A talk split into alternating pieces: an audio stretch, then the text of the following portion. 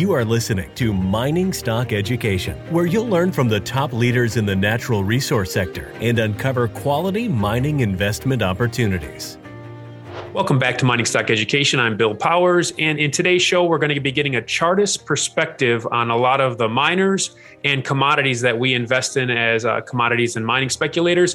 We're talking today to Gareth Soloway of InTheMoneyStocks.com. He was on the show about a month ago for the first time, and I got uh, excellent feedback from that. So, Gareth, welcome back onto the show. And we like the miners, we like gold, so we like the junior miners even more. So let's start with GDXJ. What are you seeing in this uh, chart pattern right now?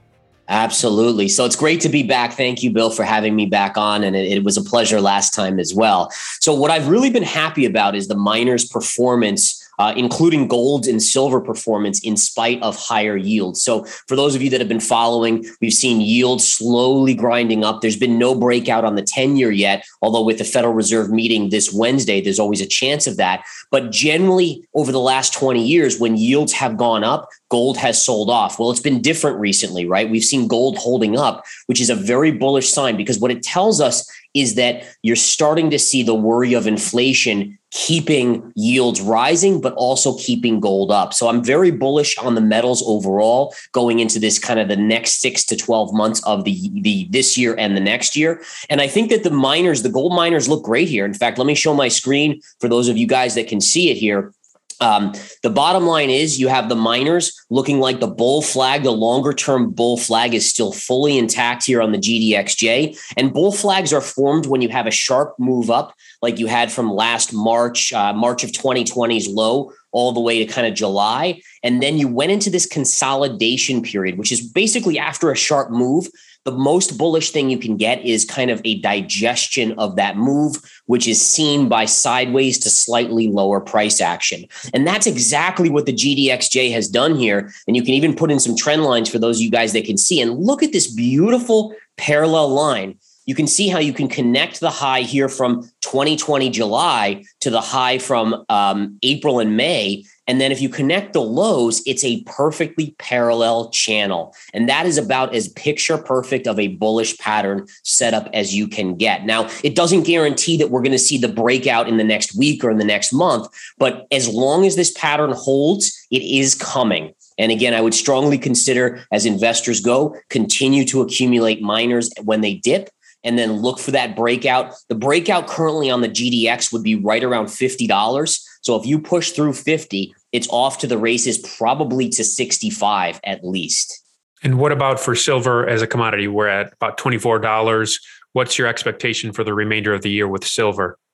Yeah, so silver, silver, I was a little bit more bearish on. I've kind of struggled with silver to be honest, because you have this whole aspect where the industrial side of silver means that if the economy starts slowing down, do you start to lose a little bit of that gusto uh, of the rising factor for like a gold or, or a platinum or or other commodities that go up for the store of safety? When looking at the silver chart, and I'll bring up the SLV for you guys here Silver, even with that lack of kind of full on bullishness like I am on gold, I've got to admit that the pattern continues to be very, very bullish. You can see here that if you connect this trend line, you broke below once. And what I love to see is how quickly silver got back above that trend line. So you, it looked basically, it's what I would call a fake out where the big boys might have pushed silver down to make everyone think it was going to break down. And then almost within a day, it got back above that key flat trend line. And that again is a signal that you washed out some stops there. And now silver actually moved up beautifully and is starting to put in short term consolidation. The longer chart pattern continues to be very bullish as well. Same kind of chart pattern as GDXJ, where you're having this bullish, bullish digestion period. And again, you now want to look for a breakout. And now this is on the S SLV. So understand that for those of you guys that are listening.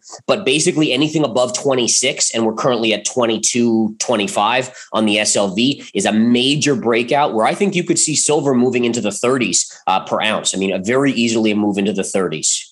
Gareth, do you do an analysis like GDX relative to GLD or GDXJ relative to GLD? Is that part of your analysis when you're looking at the miners and the metals?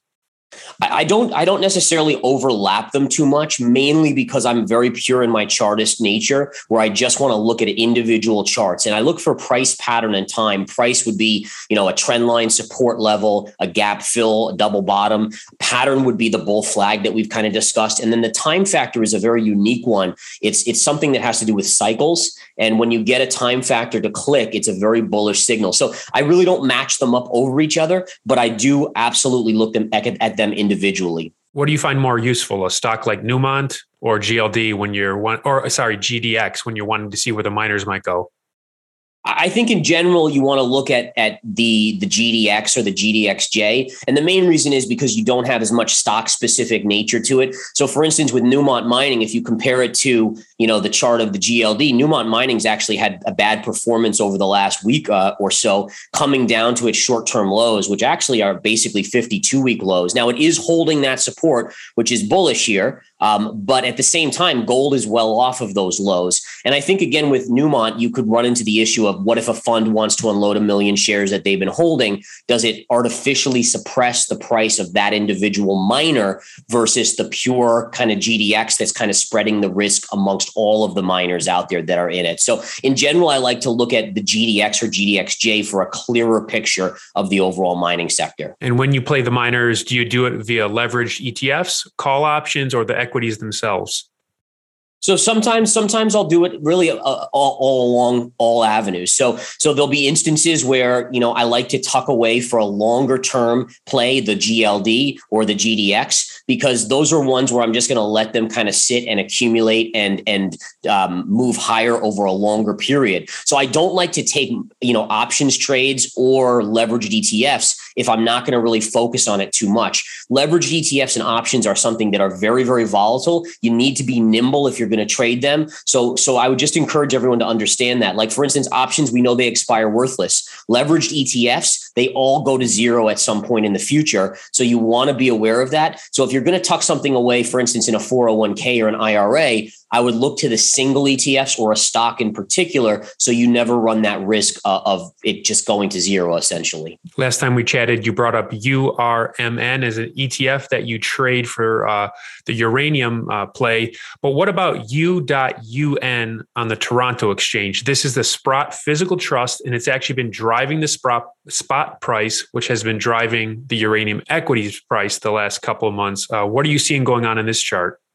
Yeah, so I don't have this one to be able to put up. Well, actually, you know what? I can do it here. Give me a second. There we go. Um, I can throw it up on the screen here uh, from the Toronto Stock Exchange, as I don't have it on my current browser or in my platform. But basically, what we're seeing here is that you basically have this high pivot that was put in um, going back to you know it looks like a month ago or so, and then since then we've been coming down, and you're making lower highs. So you have this high pivot here, and then you have a lower high here, and then you also have a lower low here as well well. So right now, this would be looked at as consolidation.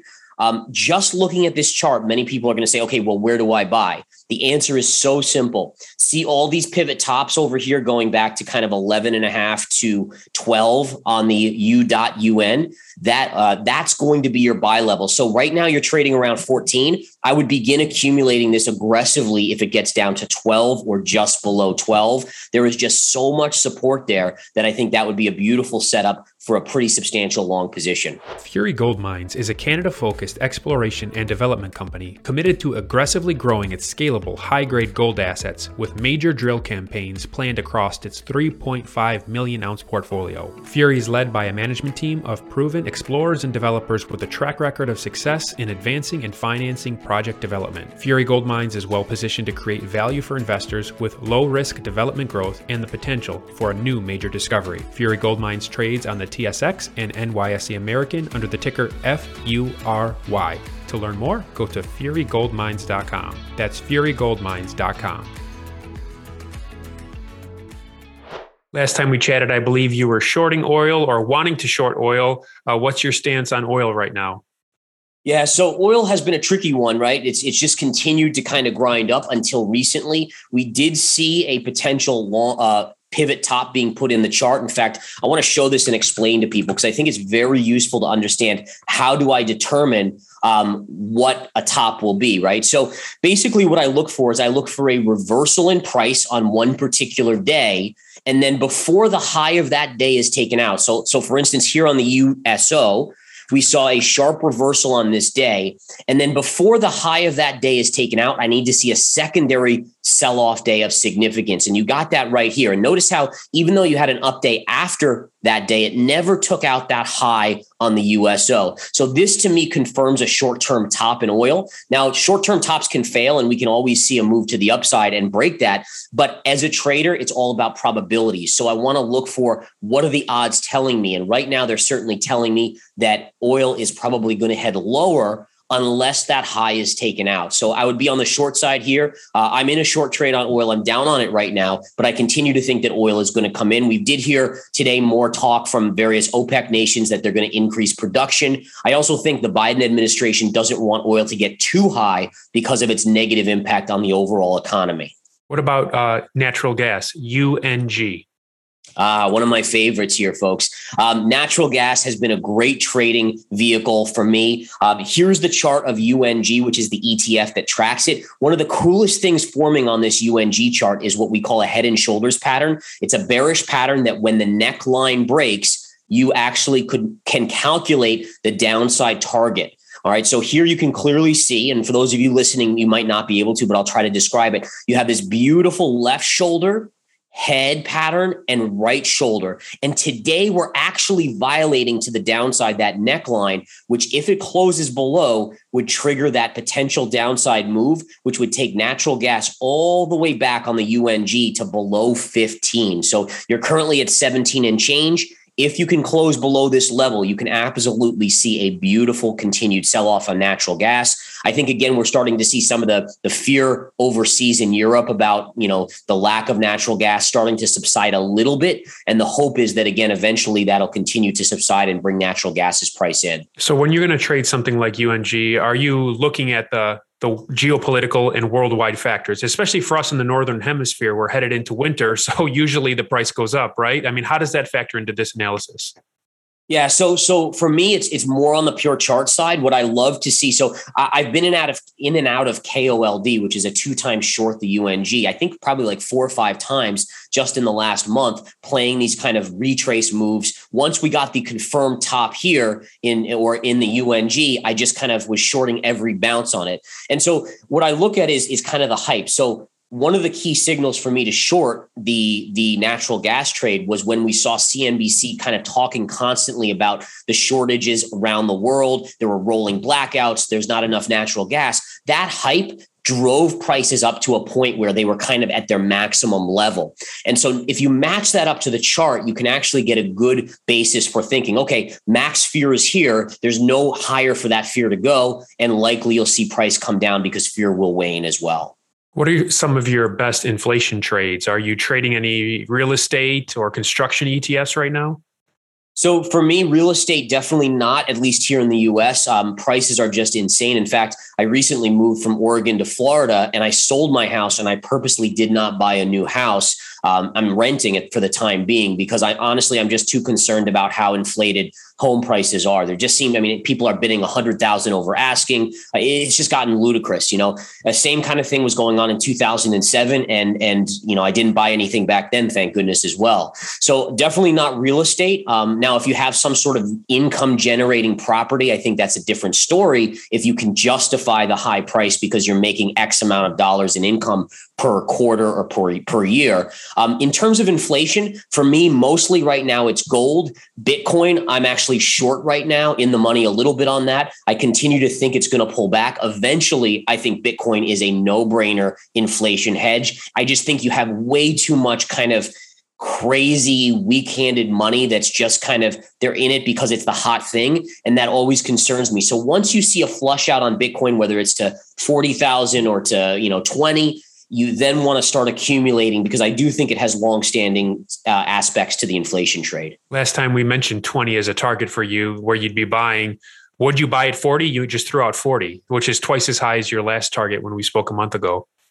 Yeah, yeah. So let's let's go over the Bitcoin chart because I think this is a really intriguing chart. So number one, um, I shorted at sixty six thousand one hundred. That's the level I am currently short. So I'm in the money, you know, a little less than six thousand dollars per coin, which is not bad. But obviously, I'm looking for more. The reason I shorted it is because there's a technique in the charts that kind of fools the average investor. But if you learn how to read charts, you can kind of see these things ahead of time. So what we saw was Bitcoin rallying up to the 65 former high and closing above. Now, the average investor is going to say, oh, this is a breakout. You know, this is now going to 100,000. And that was the predominant feeling out there on Bitcoin, like this is a huge breakout. And then all of a sudden, Bitcoin turned down and we've seen it trade back to the 60, 60 and a half thousand level right here. So what goes on here is that, first of all, you had to remember that there was an ETF launch into that period. So there was so much hype. There's a lot of manipulation in Bitcoin too, where I really truly could watch price action on Bitcoin and every time it started to dip prior to the ETF launch, it would get bought up. And you might say, well, why? Well, well, if you think about it, if you're launching a product, you don't want it to collapse just before you launch your product. I mean, that's just not good for marketing. It's not good for how the launch will be remembered in history.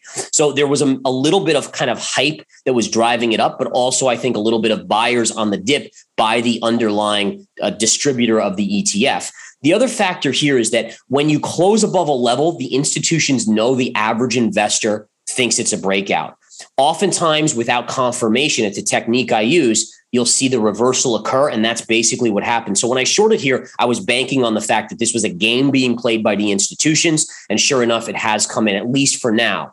Now, the last thing I'll say is you, you're absolutely right. So when I was on last time, we hadn't taken out 65,000 as a high. The way I was figuring was in, I said six months, I thought you would get down to 20,000. I still think you'll go back to 20,000 whenever you get a deleveraging event but I was basing that six month target on the fact that the cycle mirrored past cycles from 2013 and 2017. In those past cycles, we never made a higher high on Bitcoin. So basically, once that happened, I had to go back to the drawing board and say, okay, I still think 20,000 will come, but the time frame now does not match up with previous cycles and therefore I have to kind of reevaluate. So I still think it's coming, but I think you might get a pullback to 40 and then a bounce back to 50. And then maybe, I don't know if it's six months or a year from now or whenever the next uh, winter occurs, you should go back down um, and eventually retest 20,000. So with Bitcoin, with this analysis, we say in the commodity space that the most bullish thing for a commodity is an all-time high because literally everybody's in the money, so everybody feels good about it. How do you reconcile that with the top we just saw in Bitcoin and then the quick sell-off how the institutions you said played that? Yeah, I mean, it, it's such an interesting thing. And I've seen it on stocks so often. I've even seen it in commodities occur overall, I think the fact that it made a new high in the longer term is bullish, right? It shows people that more people are getting attracted to the space of Bitcoin. They're getting more, you know, there's more people every day kind of thinking, oh, maybe I should put some of my my portfolio in Bitcoin. But the problem is, is that what I look for, and this is this is the confirmation signal, which is something I spent years developing, is that I found that when you just have one daily close above a level, without a secondary close higher, I would say about 60% of the time, maybe even 70%, there's a reversal that occurs. If you can get a second, so you closed above the line here, the, the all time high, if you got a second close above that high, it's very unlikely that the institutions are playing games to lure people in because it costs them too much money to do so. Um, so, for me, at least, especially with Bitcoin, but even with other stocks, I need to see that confirming move above a high to really believe it's a breakout. Now, looking at Bitcoin, we've pulled back. We're still very close to the highs. We could always trade back up. But again, I'd still want to see that confirming move above to believe it has legs in the near term towards 100,000 or greater. What about the Bloomberg Commodity Index, DJP? What do you see going on here amidst our talk on inflation? Yeah, let's take a look at that chart here. Looks like a cool chart. Um, that chart is looking amazingly strong. I mean, it's it's continued. I like this base right here.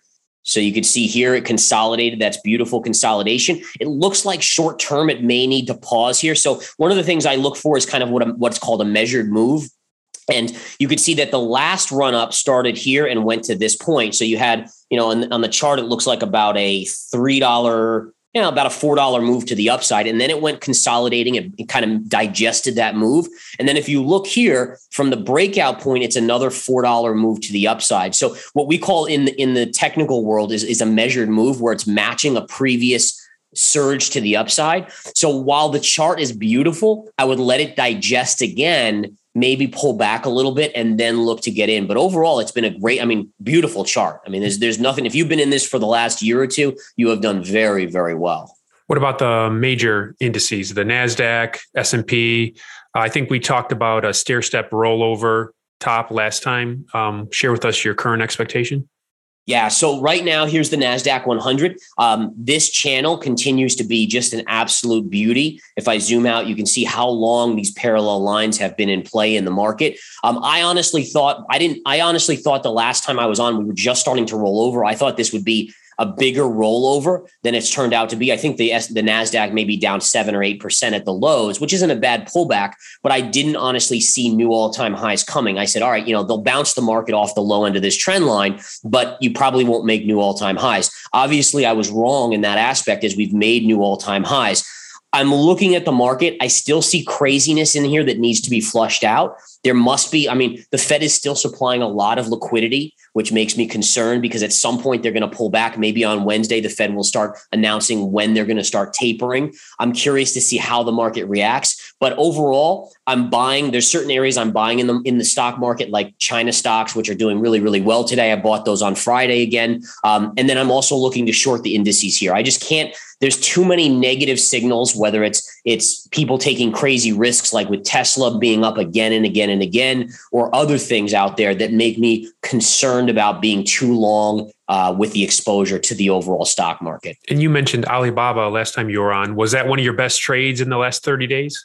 Yeah, that was that was an amazing bounce. Absolutely. Um, when I think when I was on, it was trading right around these lows, and it got a bounce from um, basically 140 dollars back to 180. Now it's pulled back a little bit. Um, I haven't re-entered this one. I have re-entered uh, Baidu, which I re-entered on Friday. That's getting a good bounce. Um, I love that retrace there. And then I picked up some other ones like Didi, which is that car uh, ride hailing uh, one as well. Um, so there's there's some that I've kind of inched back in, but please understand it's a very small percentage of the overall portfolio, as the Chinese stocks definitely come with a lot of risks of regulation. So you know I think at these levels, when I compare U.S. stocks to China stocks, the valuations are so attractive, even with the regulatory concerns, that I have to have some exposure there. But overall, you just want to be very careful as, as anything can happen with the Chinese government. Gareth, my portfolio is very different than yours. I have these tiny names, a lot of sub $50 million market caps. So you have to be careful how you trade in and out of them. Uh, what's your advice to someone like me that invests in these small cap miners? What ad- key advice should I be paying attention to? Yeah, so I think I think anytime you're investing in a small cap, you want to diversify. So if you have many of them, that's the right play to be because this way, if one has a bad quarter or they announce something horrid, you're you're not losing your whole portfolio on that one play. Um, but I think that's the right move. Just diversify. I mean, it's it's. I think if you spread it amongst enough plays, there are going to be the great winners and maybe one of the bad losers. The bad loser will only hurt you slightly, especially if you have the diversification of those going up. So I think as long as you're spread out, you're doing great. Okay. And Gareth's website is inthemoneystocks.com. Anything new there that listeners should be aware of? Uh, just just keep plugging away and putting out swing trades and, and i do daily videos with lots of technical analysis so i do encourage anyone who's interested in the technical side of charts please come on over and check us out all right well thank you for this update thank you so much bill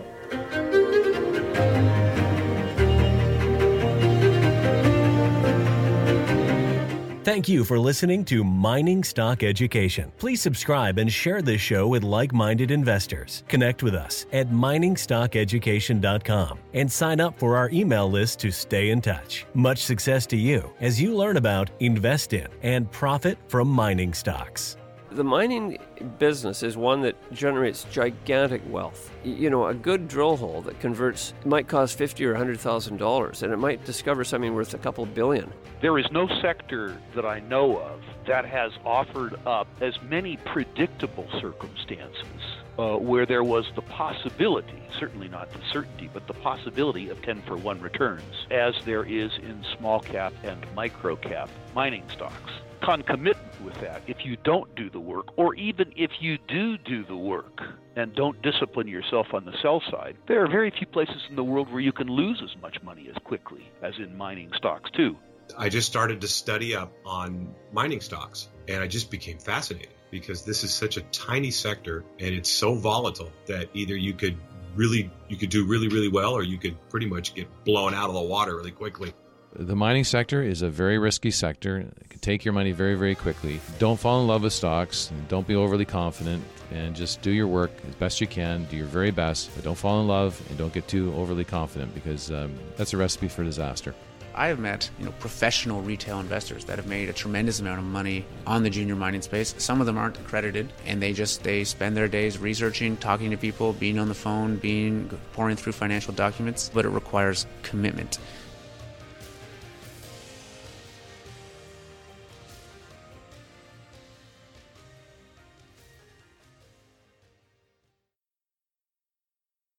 This podcast is for informational purposes only and is not to be considered personal legal or investment advice or a recommendation to buy or sell securities or any other product. We make every effort to be accurate, but the information presented is not to be considered infallible. It may contain errors, and we offer no inferred or explicit warranty. If personal advice is needed, consult a qualified legal, tax, or investment professional. Do not base any investment decision on the information contained on miningstockeducation.com, our podcasts, or videos. Make sure you always conduct your own thorough due diligence before investing. Realize that we may hold equity positions in or be compensated by some of the companies we feature and therefore are biased and hold an obvious conflict of interest. For our full disclaimer, please visit our website.